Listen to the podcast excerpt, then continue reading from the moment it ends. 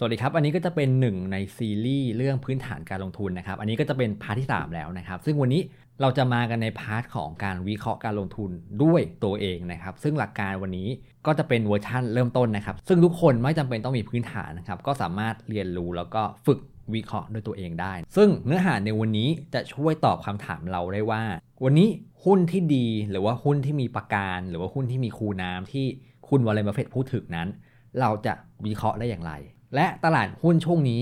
น่าลงทุนหรือยังรวมไปถึงณตอนนี้ตลาดหุ้นโดยรวมนั้นถูกหรือแพงจนเกินไปแล้วซึ่งเนื้อหาทั้งหมด3พาร์ทนี้นะครับผมก็ได้สร้างเพลย์ลิสต์ไว้เรียบร้อยแล้วนะครับถ้าใครอยากไปดูย้อนหลังนะครับพาร์ท1พาร์ท2ก็สามารถเลือกกดดูที่เพลย์ลิสต์ได้เลยนะครับทีนี้เดี๋ยวเรามาเข้าเรื่องกันเลยนะครับในพาร์ทของการวิเคราะห์การลงทุนด้วยตัวเองเดี๋ยวเรามาเริ่มกันก่อนครับว่าไอ้การวิเคราะห์การลงทุนนั้นมันมีภาพหลักๆอยู่ทั้งหมด2ภาพนะครับในการวิเคราะห์ซึ่งภาพแรกก็คือจะเป็นเรื่องของการวิเคราะห์แบบท็อปดาวน์นะครับหรือเป็นการวิเคราะห์ที่เราจะเริ่มจากภาพเศรษฐกิจส่วนใหญ่แล้วแนวทางการวิเคราะห์แบบนี้จะเริ่มจากการวิเคราะห์ภาพรวมตัวเลขเศรษฐกิจและเราพยายามที่จะดูว่าเงินนั้นจะวิ่งไปในประเทศไหนหรือไปที่ดัชนีไหนเป็นหลักแล้วคนที่จะวิเคราะห์แบบนี้ก็จะเป็นกลุ่มอีโคโนมิสต์นะครับหรือว่านักเศรษฐศาสตร์กลุ่มเทรดเดอร์ที่เน้นเทรดอินเด็กซ์หรือว่าดัชนีเป็นหลักแล้วก็รวมไปถึงผู้จัดการกองทุนก็นิยมวิเคราะห์ด้วยแบบนี้โดยเช่นกันตัวอย่างผู้จัดการกองทุนที่เน้นวิเคราะห์ท็อปดาวน์ที่ชัดเจนที่สุดก็คือจะเป็นคุณเลดาริโอ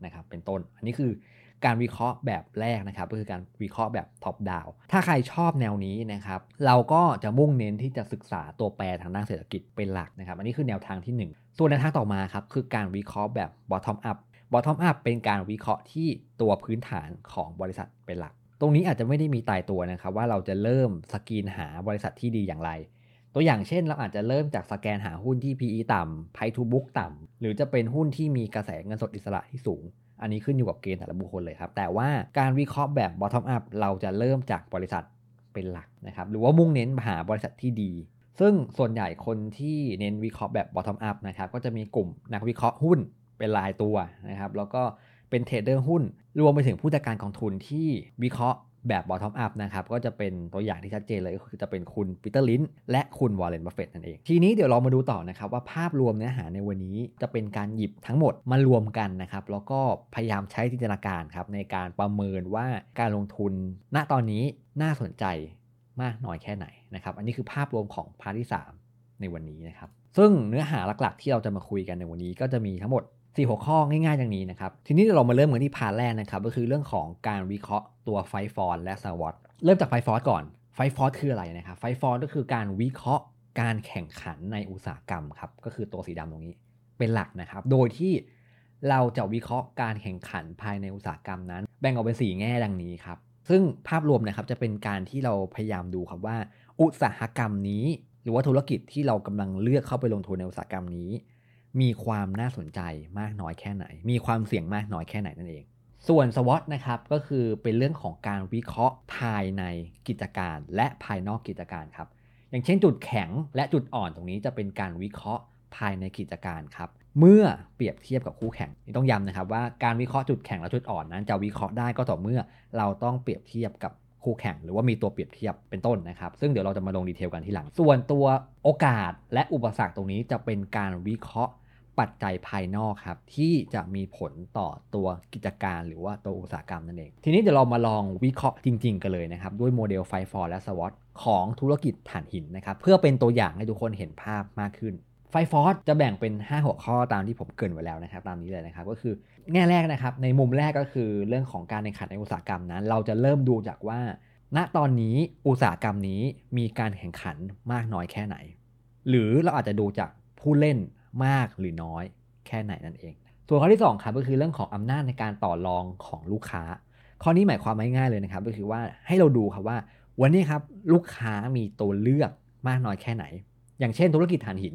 นให้เราดูครับว่าสมมติถ้าวันนี้เราเป็นคนชาวบ้านหรือเป็นธุรกิจที่ต้องการถ่านหินเนี่ยวันนี้ครับเรามีช้อยการเลือกมากน้อยแค่ไหนสมมตินะครับว่าถ้ามีผู้เล่นที่เป็นธุรกิจถ่านหินจำนวน100รายเราในฐานะลูกค้าที่จะซื้อถ่านหินนั้นเราจะมีตัวเลือกที่มากครับเพราะว่าเมื่อไหร่ก็ตามที่มีตัวเลือกหรือว่าผู้ขายถ่านหินที่มากเนี่ยเราก็จะมีอำนาจในการต่อรองได้ครับว่าเฮ้ยถ้าคุณขายสินค้าไม่มีคุณภาพเนี่ยเราจะเปลี่ยนไปใช้ที่อื่นนะ หรือถ้าคุณขายสินค้าราคาแพงไปเนี่ยเราก็จะย้ายไปซื้อของเจ้าอื่นนะประมาณนี้นะครับอันนี้คือความหมายของอำนาจในการต่อรองของลูกค้ามีมากน้อยแค่ไหนถ้าอำนาจการต่อรองของลูกค้านั้นมีมากนั่นหมายถึงธุรกิจนั้นก็จะมีความลำบากครับในการบริหารกิจการเมื่อเทียบกับลูกค้าที่ไม่มีอำนาจในการต่อรองธุรกิจที่ลูกค้ามีอำนาจในการต่อรองที่ต่ำในปัจจุบันนะครับในบ้านเราอาจจะเป็นเรื่องของธุรกิจเครือข่ายมือถือนะครับเพราะปัจจุบันนี้ก็เหลือเพียงแค่ไม่กี่รายใช่ไหมครับเพราะฉะนั้นตัวเลือกของลูกค้าในมุมเราที่เป็นลูกค้าเนี่ยจะมีตัวเลือกที่น้อยลงเรื่อยๆนะครับนี้ต่อมาจะเป็นเรื่องของอำนาจในการต่อรองของซัพพลายเออร์หรือว่าผู้ขายปัจจัยการผลิตข้อนี้จะคล้ายกับข้อ2เลยครับก็คือว่าให้เราดูครับว่าข้อนี้วิเคราะห์แบบเดียวกับข้อที่2เลยครับก็คือสมมติถ้าวันนี้เราเป็นธุรกิจถ่านหินใช่ไหมครับให้เราดูครับว่าไอ้การผลิตถ่านหินเนี่ยเราต้องใช้อะไรบ้างสมมติเราต้องใช้เครื่องขุดเจาะถ้าทุกวันนี้ในตลาดผู้ขายอุปกรณ์เครื่องขุดเจาะเนี่ยมีหลายเจ้านั่นหมายถึงตัวเราในฐานะธุรกิจถ่านหินที่ต้องใช้เครื่องขุดเจาะเนี่ยก็จะมีอำนาจในการต่อรองกับซัพพลายเออร์ที่มากเพราะสมมติเท่าวันนี้ครับคุณขายเครื่องขุดเจาะเนี่ยในราคาที่มันแพงเราเองในฐานะธุรกิจถ่านหินก็มีโอกาสหรือว่ามีสิทธิ์ที่จะไปเลือกผู้ขายเครื่องขุดเจาะเจ้าอื่นได้เหมือนกันเพราะมันมีหลายเจ้าให้เลือกนะครับอันนี้คือความหมายของอำนาจในการต่อรองของซัพพลายเออร์ถ้าเมื่อไหร่ก็ตามที่อำนาจของซัพพลายเออร์หรือว่าผู้ขายเครื่องขุดเจาะมีสูงแบบนี้จะส่งผลในเชิงลบกับธุรกิจถ่านหินของเรานะครับเพราะเราไม่มีอำนาจในการต่อรองนั่นเองข้อที่4นะครับคือเรื่องของการเข้ามาของคู่แข่งขันรายใหม่ข้อนี้ผมเข้าใจว่าน่าจะเป็นข้อที่น่าจะใกล้เคียงกับความหมายที่คุณบัฟเฟตต์บอกว่าธุรกิจนี้มีป้อมปราการหรือว่ามีคูน้ำหรือไม่ก็คือข้อนี้ครับเป็นการดูว่าต้นทุนในการเข้ามาของผู้เล่นรายใหม่สูงมากน้อยแค่ไหนสมมุติถ้าวันนี้ครับเราเปิดร้านน้ำแข็งใสพวกเราคิดว่าต้นทุนในการที่จะมีคู่แข่งมาเปิดร้านน้ำแข็งใสใกล้ๆเราเนี่ยมีต้นทุนในการเปิดร้านน้ำแข็งที่สูงไหมครับอาจจะไม่ได้สูงมากใช่ไหมครับบางทีน้ำแข็งเราอาจจะใช้ครกในบ้านตำเองก็ได้นะครับแล้วก็อุปกรณ์ต่างๆก็สามารถหาซื้อได้ตามห้างสรรพสินค้าทั่วไปนั่นหมายความว่าแบบนี้ครับต้นทุนในการเข้ามาของร้านขายน้ำแข็งใสเนี่ยไม่ได้สูงมากแปลว่าธุรกิจน้ำแข็งใสนั้นอาจจะแทบไม่ได้มีคูน้ำหรือว่าป้อมปราการเลยแต่สมมติถ้าเป็นธุรกิจพลังงานอย่างเช่นค้าปลีกน้ำมัน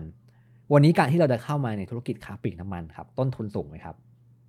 ต้องบอกว่ามหาศาลเลยใช่ไหมครับเพราะว่าต้องมีทั้งโรงงานต้องมีแหล่งที่เก็บต้องมีเครื่องขุดเจาะอีกนะครับเพราะฉะนั้นอันนี้คือคอนเซปต์ของข้อที่4นะครับก็คือการเข้ามาคู่แข่งขันรายใหม่นั้นมีต้นทุนในการเข้ามาที่สูงหรือไม่ถ้าเมื่อไหร่ก็ตามที่ต้นทุนในการเข้ามาในธุรกิจนี้มีสูงก็จะเป็นประโยชน์กับธุรกิจของเรานั่นเองนะครับส่วนข้อสุดท้ายครับก็คือเรื่องของสินค้าทดแทนครับ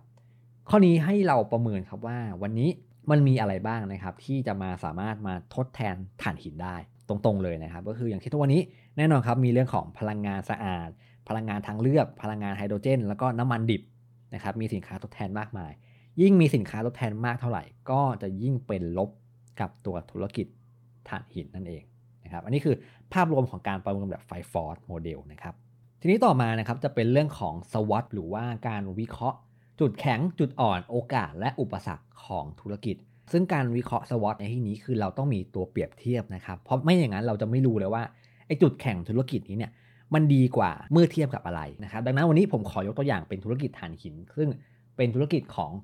ล้านนานะครับซึ่งวันนี้ผมขออนุญาตเปรียบเทียบกับธุรกิจถ่านหินในอุตสาหกรรมเดียวกันก็คือเป็นบ้านปูในที่นี้เหมือนเดิมนะครับผมเพียงแค่ยกตัวอย่างเป็นเคสสตั๊ดดี้ที่เข้าใจง่ายและเป็นธุรกิจดั้งเดิมนะครับไม่ได้มีเจตนาที่จะเชิญชวนแต่อย่างใดนะครับ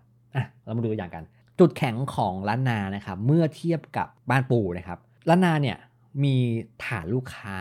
หลักนะครับอยู่ในประเทศอินเดียซึ่งหากเทียบกับบ้านปูแล้วนั้นบ้านปูจะมีฐานลูกค้าหลักอยู่ในประเทศอินโดนีเซียนะครับอันนี้ผมเองก็อาจจะสมมติฐานได้ว่าอินเดียนั้นมีแนวโน้มที่จะต้องการพลังงานที่ถูกมากกว่าประเทศอื่นๆซึ่งผมก็มีข้อมูลนะครับแต่อันนี้อาจจะไม่ได้หยิบมานะครับซึ่งเป็นตัวเลขความต้องการถ่านหินในอินเดียนะครับซึ่งณตอนนี้นะครับในปัจจุบันเนี่ยก็จะมีอัตราความต้องการถ่านหินเนี่ยเติบโตเฉลี่ยต่อปีที่ 3% นะครับเมื่อเทียบกับอันดับ2เป็นประเทศจีนซึ่งเติบโตอยู่ที่ประมาณ 1% นะครับในเรื่องของความต้องการพลังงานประเภทถ่านหินผมก็เลยแอสซูมได้ว่าจุดแข็งของล้านนาเมื่อเทียบกับบ้านปูนั้นก็คือมีฐานลูกค้าอยู่ในประเทศอินเดียครับหากเทียบกับบ้านปูที่มีฐานลูกค้าหลักอยู่ในประเทศอินโดนีเซียทีนี้เรามาดูจุดอ่อนกันบ้างนะครับ ซึ่งจุดอ่อนของล้านนาเมื่อเทียบกับบ้านปูนั้นคือล้านนานั้นไม่มีเหมืองเป็นของตัวเองซึ่งจุดอ่อนข้อนี้นะครับที่ผมประเมินว่าไม่มีเหมืองเป็นของตัวเองนะครับเพราะข้อมูลที่ผมได้มาจากในส่วนนี้นะครับคือข้อมูลที่ผมได้มาจากในส่วนนี้นะครับก็คือผมสมมติฐานบนข้อมูลที่ผมดูแค่ณตอนนี้นะครับก็คืออย่างตัวของล้านนาเนี่ยเราจะเห็นคำว่า purchase and sell ใช่ไหมครับก็คือซื้อมาขายไปแต่ถ้ามาดูบ้านปูครับเราจะเห็นว่าเขาเป็น mining operation ก็คือเป็นผู้ขุดเพราะฉะนั้นผมเลยจะแอสซูมว่าบ้านปูเนี่ยเป็นคนขุดเหมืองนะครับแต่ว่าตัวของล้านนาเนี่ยจะเป็นผู้ที่ซื้อมาและขายไปนะครับอันนี้ผมแอสซูมอย่างนี้นะครับซึ่งในความเป็นจริงแล้วทั้งสองที่นี้อาจจะมีเหมือนเป็นของตัวเองก็ได้และทั้งสองที่นี้ก็อาจจะซื้อมาขายไปก็ได้นะครับเพราะฉะนั้นทุกคนต้องลองเข้าไปศึกษาด้วยตัวเองนะครับสำหรับบริษัทที่ต้องการที่จะดูนะครับอันนี้ผมก็เลยแอสซูมได้ประมาณนี้นะครับทีนี้มาดูที่โอกาสบ้างครับโอกาสในพาร์ทข้างล่างนี้จะเป็นเรื่องของการประเมินจากปัจจัยภายนอกที่ไม่ได้อยู่ในบริษัทนะครับโอกาสครับของธุรกิจถ่านหินนะครับก็คือแน่นอนครับว่าถ่านหินนั้นเป็นพลังงานที่ถูกเพราะฉะนั้นแล้วในอนาคตครับยังมีประเทศที่กำลังพัฒนาที่ต้องการพลังงานที่ถูกอยู่นะครับไม่ว่าจะเป็นอินเดียเซาท์แอฟริกาเองเป็นต้นนะครับอันนี้ผมก็เลยตีเป็นโอกาสส่วนอุปสรรคครับแน่นอนครับเป็นอุปสรรคที่ใหญ่พอสมควรนะครับก็คือเรื่องของการที่โลกเราตอนนี้รณรงค์ใช้พลังงานสะอาดไม่ว่าจะเป็น EV นะครับพลังงานธรรมชาติต่างๆเป็นต้นซึ่งสรุปแล้วนะครับการประเมินภาพรวมของ SWOT นี้เราต้องประเมินครับว่าจุดแข็งเนี่ยมันใหญ่พอที่จะกลบจุดอ่อนได้หรือไม่หรืออุปสรรคนี้มันใหญ่เพียงพอที่จะกลบตัวอื่นทั้งหมดเลยได้หรือไม่เป็นต้นอันนี้ก็จะเป็นการวิเคราะห์ภาพรวมของ SWOT ทีนี้มากันที่พาร์ทที่2นะครับที่ผมคิดว่าเป็นเรื่องที่สำคัญที่สุดก็คือเรื่องของ Earning yield gap หรือว่าส่วนต่างระหว่างผลตอบแทนของหุ้นเมื่อเทียบกับผลตอบแทนของพันธบัตรรัฐบาลครับมันคือยังไงเนี่ยครับเดี๋ยวเรามาดูคอนเซปต์กันก่อนซึ่งก็ตามนี้เลยครับมันคือส่วนต่างของผลตอบแทนจากหุ้นเทียบกับอัตราผลตอบแทนของพันธบัตรรัฐบาลคำว่าอัตราผลตอบแทนจากตลาดหุ้นในที่นี้ก็คือส่วนกลับของ PE นะครับหรือว่า EPS มาหารด้วย P นะครับซึ่งในที่นี้จะเป็นตัว PE ของหุ้นรายตัวก็ได้ PE อุตสาหกรรมก็ได้หรือเป็น PE ของตลาดหุ้นก็ได้นะครับเพื่อเห็นภาพชัดขึ้นนะครับเดี๋ยวลองดูภาพนี้กันเลยนะครับภาพนี้นะครับผมได้มาจากทางตลาดทรัพย์แล้วก็ทางเคสรีเสิร์ชนะครับหรือว่าทางกสิกรเดี๋ยวเรามาดูภาพก่อนนะครับเดี๋ยวผมจะพาไปวิธีการคำนวณแบบง่ายมากๆนะครับก็คือภาพนี้ครับเอาง่ายๆนะครับเส้นสีเหลืองคือ Earning yield gap ครับหรือว่าคือส่วนต่างส่วนสีเขียวคือดัชนีตลาดหุ้นสังเกตไหมครับว่า2เส้นนี้นั้นจะวิ่งผกผันกันอย่างมีนัยสำคัญเช่นเมื่อไหร่ก็ตามครับที่ตัวสีเหลืองนะครับเส้นสีเหลืองมีแนวโน้มที่อยู่ในระดับสูงสิ่งที่ตามมาคือตลาดหุ้นที่จะค่อยๆปรับตัวเพิ่มขึ้นครับดูสังเกตดีนะครับว่าเมื่อไหร่ที่สีเหลืองนั้นสูงตลาดหุ้นนั้นมีแนวโน้มที่จะปรับตัวขึ้นครับแต่ตรงข้ามครับเมื่อไหร่ก็ตามที่สีเหลืองนั้นอยู่ในระดับที่ต่ำตลาดหุ้นนั้นจะมีแนวโน้มที่จะค่อยๆปรับตัวลงครับที่เป็นอย่างนี้นะครับเดี๋ยวผมอธิบายความหมายก่อนแล้วจะพาไปดูตัวเลขนะครับซึ่งทุกคนจะสามารถเข้าใจได้ทันทีครับซึ่งความหมายของภาพนี้นะครับก็คือว่าเมื่อไหร่ก็ตามครับที่เส้นสีเหลืองคือส่วนต่างของผลตอบแทนระหว่างหุ้นและตราสารหนี้นั้นมันต่ำลงครับตรงนี้คือเปอร์เซ็นต์นะครับเปอร์เซ็นต์ของ Earning yield gap หรือว่าส่วนต่างของหุ้นกับพันธบัตรเมื่อไหร่ก็ตามครับที่มันน้อยความหมายของมันคือส่วนต่างของหุ้นกับพันธบัตรนั้นน้อยครับและน้อยที่นี้หมายถึงความน่าสนใจในตลาดหุ้นนั้นจะมีน้อยนั่นเองนะครับอันนี้คือความหมายนะครับสรุปง่ายๆนะครับว่าเส้นสีเหลืองนี้มันเป็นเส้นที่บอกเราว่าตอนนี้ตลาดหุ้นนั้นมีความน่าสนใจมากหรือน้อยแค่ไหนถ้าเส้นสีเหลืองมีสูงนั่นหมายความว่าความน่าสนใจในการลงทุนในตลาดหุ้นนั้นมีสูงแต่ถ้าเมื่อไหร่ก็ตามครับที่เส้นสีเหลืองนั้นมีค่าที่ต่ำหมายถึงความน่าสนใจในการลงทุนในตลาดหุ้นนั้นจะมีน้อยไม่ได้หมายความว่าไม่มีเลยนะครับแต่มีน้อยซึ่งเดี๋ยวเรามาดูวิธีการคำนวณแบบง่ายๆกันเลยนะครับแล้วทุกคนจะเข้าใจทันทีเลยครับว่ามันคืออะไร Earning yield gap ตรงนี้นะครับกลับไปดูสูตรนิดนึงครับมันคือส่วนต่างของผลตอบแทนจากหุ้นลบกับพันธบัตรใช่ไหมครับซึ่งปกติแล้วนะครับสมมติฐานเดิมเนี่ยหุ้นจะมีอัตราผลตอบแทนที่มากกว่าพันธบัตรเป็นเรื่องปกติอยู่แล้วเพราะว่าหุ้นนั้นเสี่ยงกว่าพันธบัตรรัฐบาลทีนี้เดี๋ยวเราจะมาชวนกันหาวิธีการหาอัตราผลตอบแทนจากหุ้นกันก่อนนะครับซึ่งอัตราผลตอบแทนที่นี้ไม่ใช่อัตราผลตอบแทนที่เป็นเงินปันผลนะครับแต่เป็นอัตราผลตอบแทนในรูปแบบของ กำไรของบริษัทจดทะเบียนนะครับหรือว่าผลตอบแทนจากการถือหุ้นที่เป็นในรูปแบบของกำไรของกิจการเดี๋ยวเรามาดูวิธีการคำนวณกันนะครับสูตรนะครับเรามีไว้ให้แล้วครับก็คือสูตรนี้ครับอัตราผลตอบแทนจากตลาดหุ้นก็คือเอา EPS หารด้วย P ใช่ไหมครับหรือว่าส่วนกลับของ PE เพราะฉะนั้นวิธีการที่ง่ายสุดครับในการหาคือให้เรามองหา PE ครับสมมติถ้าผมจะหาอัตราผลตอบแทนจากตลาดหุ้นนะครับผมก็จะหา PE ของตลาดหุ้นผมจะหาได้ที่นี่ครับใน Aspen นะครับเหมือนเดิมทีนี้สมมติผมเห็นแล้วใช่ไหมครับว่า PE ของตลาดเนี่ยใช่ไหมครับ Set Index PE ของตลาดก็คือ 18.29 ทีนี้ถ้าเราอยากรู้แล้วว่าไอ้ส่วนกลับของ PE นี่คือเท่าไหร่นะครับเราก็หยิบเครื่องคิดเลขขึ้นมาครับวิธีการหานะครับคือเราเอา1ครับหารด้วย PE ก็คือ 18.29 แล้วไปคูณ100ครับเท่านี้เราก็จะได้แล้วครับ 5.46 ตรงนี้คืออัตราผลตอบแทนจากหุ้นหรือคำศัพท์เขาจะเรียกว่าเป็น Earning yield ไม่ใช่ Dividend yield นะครับเป็น Earning yield ในที่นี้คือ 5.46% ทีนี้ผมก็ต้องมาดูต่อแล้วว่ามันต่างกับผลตอบแทนจากพันธบัตรเท่าไหร่นะครับผมก็ต้องหาอัตราผลตอบแทนจากพันธบัตรรัฐบาลก่อนซึ่งในที่นี้คือเราสามารถเข้าได้เลยครับพิมพ์คำว่า Bond yield หรือว่าอัตราผลตอบแทนจากพันธบัตรรัฐบาลไทยได้เลยนะครับซึ่งผมเอาใช้เป็น10ปีตรงนี้นะครับตอนนี้ Bond yield หรือว่าอัตราผลตอบแทนของไทยพันธบัตรไทยอายุ10ปีเนี่ยอยู่ที่ 2.75% นั่นหมายความว่าผมก็ต้องเอาอัตราผลตอบแทนจากหุ้นก็คือเลขนี้ใช่ไหมครับ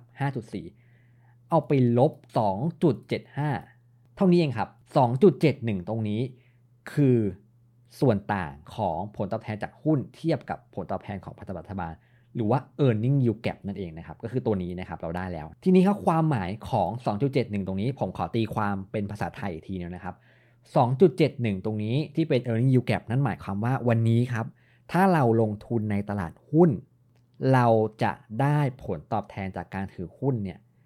มากกว่าพันธบัตรอยู่ที่ 2.71% ทีนี้ครับผมจะมาถึงคำถามที่สำคัญแล้วนะครับที่จะทำให้ทุกคนเข้าใจแล้วนะครับก็คือผมจะมีให้เลือก2ช้อยนะครับช้อยที่1ก็คือว่าสมมุติถ้าวันนี้ครับเราลงทุนในตลาดหุ้นประเทศ Aแล้วได้ส่วนต่างที่เพิ่มขึ้นจากการลงทุนในตลาดหุ้นเนี่ยเพิ่มขึ้น 2.7% กับช้อยที่2นะครับวันนี้เรายอมเสี่ยงเพื่อลงทุนในตลาดหุ้นแล้วได้ส่วนต่างที่เพิ่มขึ้น 5% เป็นคุณจะเลือกช้อยที่1หรือว่าช้อยที่2ครับระหว่างได้ผลตอบแทนส่วนต่างที่เพิ่มขึ้น 2.7% กับช้อยที่ได้ผลตอบแทนส่วนต่างที่เพิ่มขึ้น 5%เราจะเลือกช้อยที่1หรือว่าช้อยที่2ครับแน่นอนครับว่าคำตอบก็คือจะต้องเป็นช้อยที่2ใช่ไหมครับเพราะช้อยที่2นั้นเราได้ส่วนต่างของผลตอบแทนที่เพิ่มขึ้น 5% สูงกว่าประเทศ A ที่ 2.7% มันคือเส้นสีเหลืองตรงนี้เลยครับนั่นหมายความว่าประเทศ A ครับมันจะอยู่ที่ตรงนี้ครับโซนข้างล่างEarning yield gap จะอยู่ในโซนข้างล่างส่วนต่างไม่สูงเพียงพอที่จะจูงใจให้เข้ามาลงทุนในตลาดหุ้นครับอันนี้คือคอนเซปต์นะครับนั่นหมายความว่าสรุปเลยนะครับสำหรับ Earning yield gap เป็นตัวที่บอกเราครับว่าณตอนนี้การลงทุนในตลาดหุ้นนั้นเมื่อเทียบกับการลงทุนในตลาดตราสารหนี้ที่ความเสี่ยงต่ำมีผลตอบแทนส่วนต่างที่จูงใจพอหรือไม่ที่จะจูงใจให้คนเข้ามาลงทุนในตลาดหุ้นครับถ้าส่วนต่างน้อยแสดงว่าการลงทุนในหุ้นนั้นเสี่ยงและผลตอบแทนที่เราได้รับนั้นไม่คุ้มค่าที่เราจะเสี่ยงครับ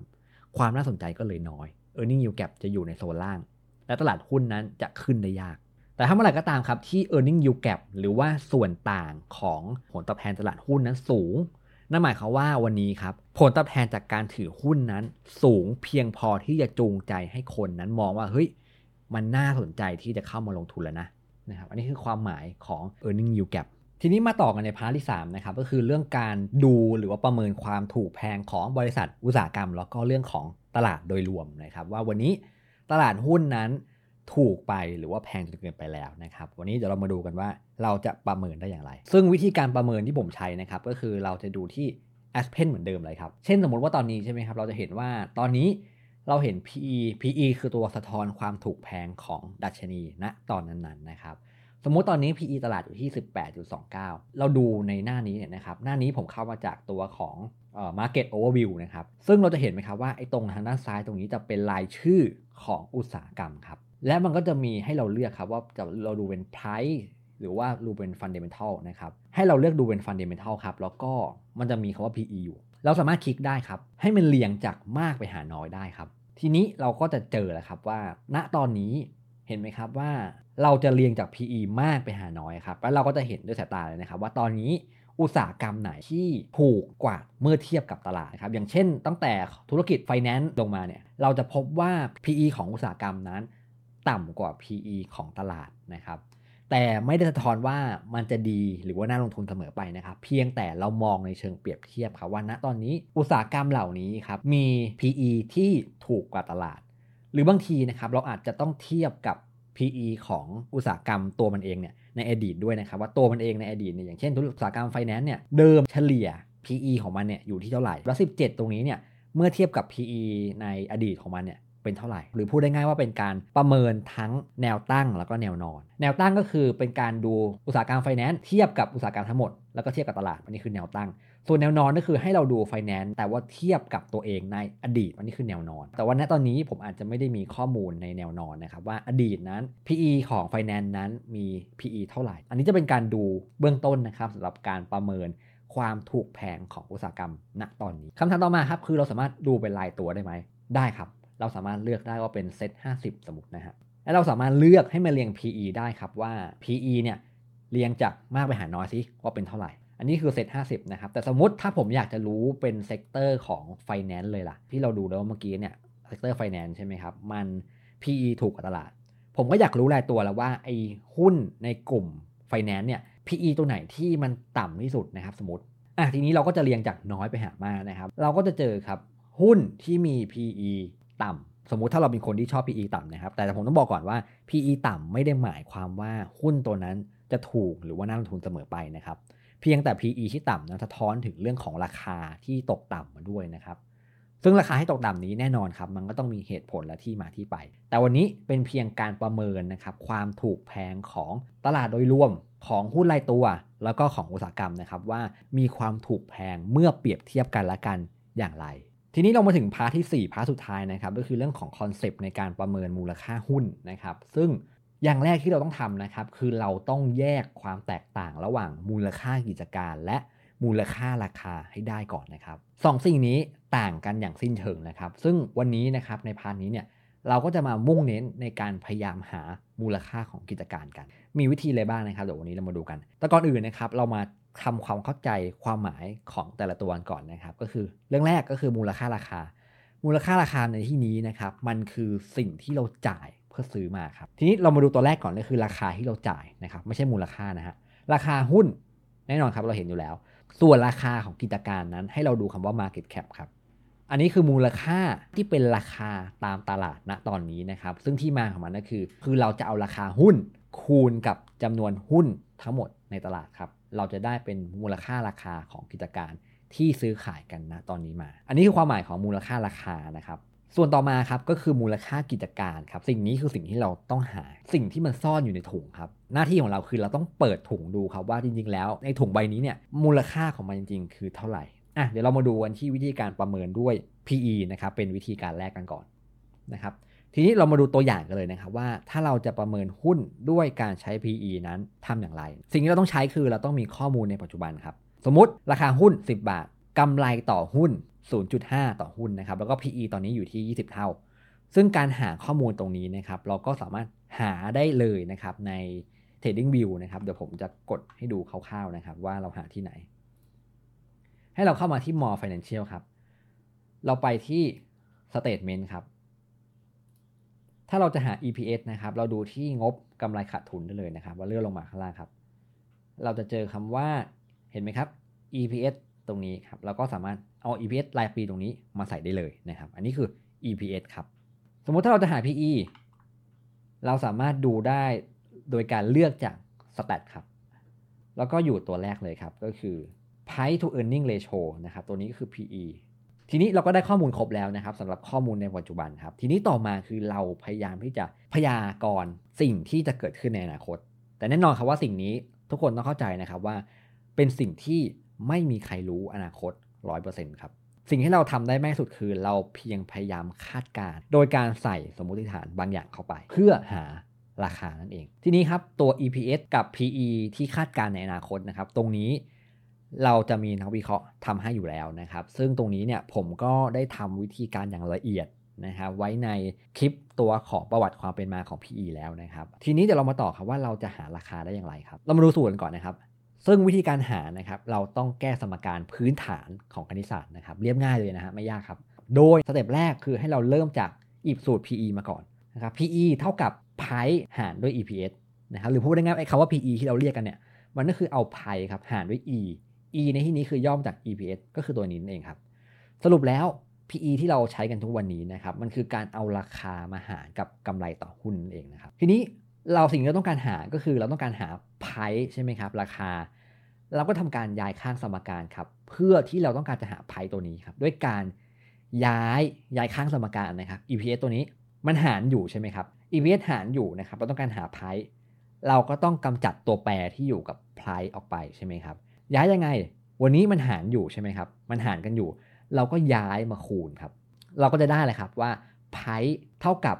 EPS คูณกับ PE เห็นไหมครับเราได้แล้วครับแค่นี้เองฮะ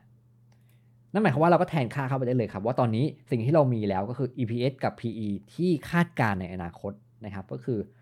PE ตัวนี้คือ22เท่าใช่ไหมครับเราก็แทนค่าเข้าไป22ส่วน EPS ที่คาดการณ์ในอนาคต 0.4 เราก็ใส่เข้าไปเอามาคูณเนี่ยครับเราก็จะได้ Price ที่คาดการณ์ในอนาคตครับก็คือ 8.8 นั่นเองอันนี้ก็จะเป็นคอนเซปต์เบื้องต้นของการประเมินด้วย PE นะครับส่วนวิธีต่อมาเป็นวิธีสุดท้ายนะครับก็คือเรื่องของการประเมินด้วย DCF หรือว่า Discount Cash Flow ซึ่งวิธีการประเมินนะครับอันนี้เป็นคอนเซปต์อันนี้ผมอาจจะไม่ลงดีเทลลึกมากนะครับเพราะว่าเดี๋ยวมันจะยาวจนเกินไปนะครับเพราะฉะนั้นแล้ววิธีการประเมิน DCF เชิงลึกนะครับผมก็มีทำแบบละเอียดไว้แล้วนะครับคอนเซปต์ของการประเมินด้วย DCF นะครับเป็นการที่เราพยายามหามูลค่าในปัจจุบันครับโดยที่เรานั้นจะประมาณการกระแสเงินสดของกิจการในอนาคตไปจนถึงปีที่ X ครับปีที่ X คือปีที่เราจะออกจากกิจการนะครับหรือว่าเราต้องมีเป้าครับว่าเราจะถือหุ้นบริษัทนี้กี่ปีนะครับสมมุติ10ปีเราก็จะประมาณการครับว่าไอ้ปีที่1ถึงปีที่10เนี่ยมันมีกระแสเงินสดอย่างไรแล้วเขาก็จะคิดลดกลับมาครับเขาว่าคิดลดในที่นี้ก็คือเราเอาเรื่องของเรทคิดลดตรงนี้คือเรื่องของผลตอบแทนจากพันธบัตรหรือเป็นเรื่องของต้นทุนทางการเงินนะครับอันนี้ผมอาจจะไม่ลงดีเทลลึกนะครับแต่เป็นการที่เราคิดลดกระแสเงินสดในอนาคตนั้นให้อยู่ในรูปแบบของกระแสเงินสดในปัจจุบันและทำการรวบรวมกระแสเงินสดก้อนนั้นเข้ากับมูลค่าของกิจการที่เขาจะเรียกว่าเป็น terminal value หรือว่า exit value นะครับเป็นมูลค่าที่เราตั้งเป้าว่าเราจะออกจากหุ้นณตอนนั้นและมาประเมินให้อยู่ในรูปแบบของมูลค่าบริษัทในปัจจุบันครับเสร็จแล้วนำมาหารจำนวนหุ้นทั้งหมดเราก็จะได้เป็นมูลค่าต่อหุ้นออกมาก็สรุปนะครับวิธีการ Discount Cash Flow ก็คือเป็นการรวบรวมกระแสเงินสดที่เราคาดการในอนาคตมาอยู่ในรูปแบบของกระแสเงินสดในปัจจุบันและรวบรวมมันเป็นก้อนเดียวเข้ากับมูลค่าของกิจการและทำให้มันอยู่ในรูปแบบของมูลค่าต่อหุ้นอันนี้คือคอนเซปต์คร่าวๆของคำว่าการประเมินด้วย DCF อันนี้ก็จะเป็นเนื้อหาภาพรวมในวันนี้นะครับซึ่งผมก็ได้ทำพื้นฐานการลงทุนไว้ทั้งหมด3พาร์ทนะครับเรียบร้อยแล้วทุกท่านสามารถกดเข้าไปดูที่ playlist ได้เลยนะครับถ้าใครรู้สึกว่าอยากให้มีการลงรายละเอียดเชิงลึกมากกว่านี้ในส่วนไหนนะครับก็สามารถแนะนำกันเข้ามาได้นะครับก็วันนี้ขอบคุณมากที่ติดตามฟังกันมานะครับสำหรับวันนี้สวัสดีครับ